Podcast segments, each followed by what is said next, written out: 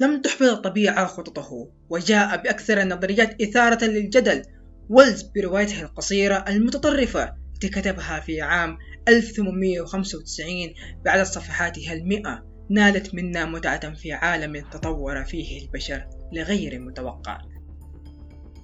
مرحبا بكم في بودكاست نادي الخيال العلمي للقراءة. سنقدم لكم اليوم مراجعة لرواية آلة الزمن من تأليف هربرت ويلز أو كما يسمى أيضا ب جي ويلز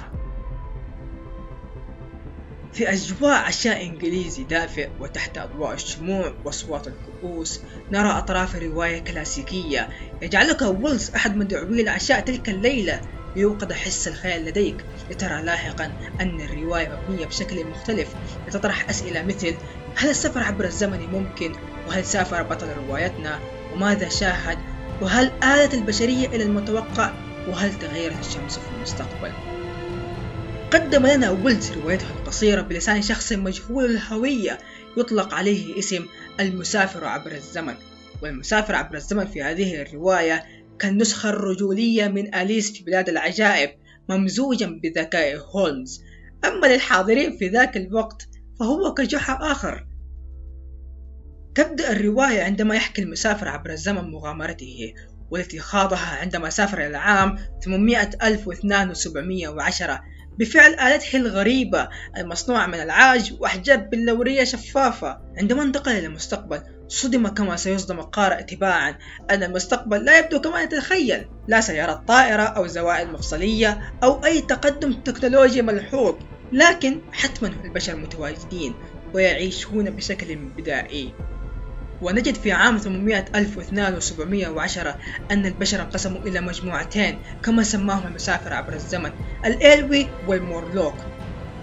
الإلوي بشر هزيلو المظهر وجميلون للغاية لكنهم معتوهين أو عقولهم مثل الأطفال يضحكون فقط ويلعبون ويختبئون ليلا خوفا من الظلام أو المورلوك. من يدري؟ وليس لديهم أي وعي بما يفعلون. ويردف المسافر عبر الزمن أن سبب عتههم أو غبائهم هو عامل الراحة بحيث أن الألوي لا يجدون أي معاناة في طريقة عيشهم كما يقال بالعامية كل شيء جاهز لهم. بالتالي تغيب عنهم المشاكل والمعاناة التي تشكل الجوهر الأساسي لتقدم البشر وتحريك عصبوناتهم لحل تلك المعضلات الحياتية. كما أن المعاناة أدت لظهور الصناعات وأعمال فنية وأكاديمية كالفلسفة لتناقش الصراعات العقلية وبعض المسائل الوجودية. وهذه الأمور غائبة تماما عن الإلوي التي تعتبر معيشتهم تشبه الحيوانات الأليفة لحد كبير. أما المورلوك على الطرف الآخر فهم على خلاف الإلوي تماما. فهم ظاهريا أقرب للبوم. مخلوقات ليلية تسكن باطن الأرض ويتناولون اللحوم غالبا الإلوي. وحشيون لا يشبهون لطافة الآخرين. ولم يعلل تطورهم إلا أنهم أجيال من مجتمع الطبقة العاملة زائدا عليها انتخاب طبيعي. الجميل في هذه الرواية هو وصف ويلز للأماكن والأحداث بشكل رائع وكيف أنه جعلنا نعيش الأحداث مع المسافر عبر الزمن وأيضا جعلنا نعيش التقلبات الإنسانية معه بين أن يكون إنسانا متحضر أو إنسان بدائي لينقذ نفسه. بالرغم من أن الرواية كتبت في عام 1895 إلا أنها تعتبر خطاب راديكالي متطرف أي خطاب سياسي يركز على تغيير البنى الاجتماعية باتباع أساليب ثورية. وأيضا قصة نوعا ما متعمقة بالزمن بحيث اعتبر الزمن كبعد الرابع قبل نسبية أينشتاين.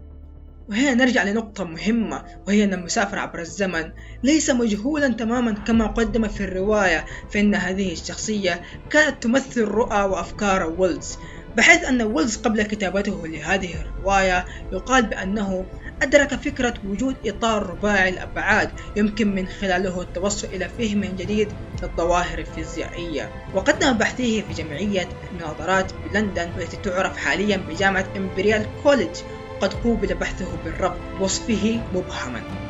لكن أمده هذا البحث بالأساس الذي بنى عليه هذه الرواية الرهيبة كما أن ويلز كان أيضا لديه معتقدات وأفكار سياسية يسارية وقد ظهرت هذه الأفكار والمعتقدات في الكثير من الأجزاء في الرواية. وفي النهاية أنصح بقراءة هذا العمل الكلاسيكي الخالد لكل محبي الخيال العلمي الكلاسيكي والمهتمين في الفيزياء بسبب ما تحتويه من أمور فيزيائية يستحق أن ينظر إليها. وأنصح أيضا بمشاهدة الفيلم المقتبس من الرواية الذي صدر عام 2002 من إخراج سيمون وولز أحد أحفاد المؤلف. كتبت هذه الحلقة سارة الطاهر وقام بإلقائها آس إبن بلغيث. ونود أن نشكركم على إعطائنا من وقتكم للاستماع لهذه الحلقة. وإن أعجبتكم الحلقة لا تنسون تضغطون على زر ال like وتشاركونها مع من تحبون وتقيمون البودكاست في منصات البودكاست المختلفة. وإذا كان لديكم نصائح للتحسين من البودكاست أو اقتراح لمواضيع تطرقوا لها ضعها لنا في التعليقات أو ارسلوها لنا على حسابنا في التويتر مجتمع الخيال العلمي العربي Arab Sci-Fi A R A B S C I F I. ونلقاكم إن شاء الله في حلقة قادمة وإلى اللقاء.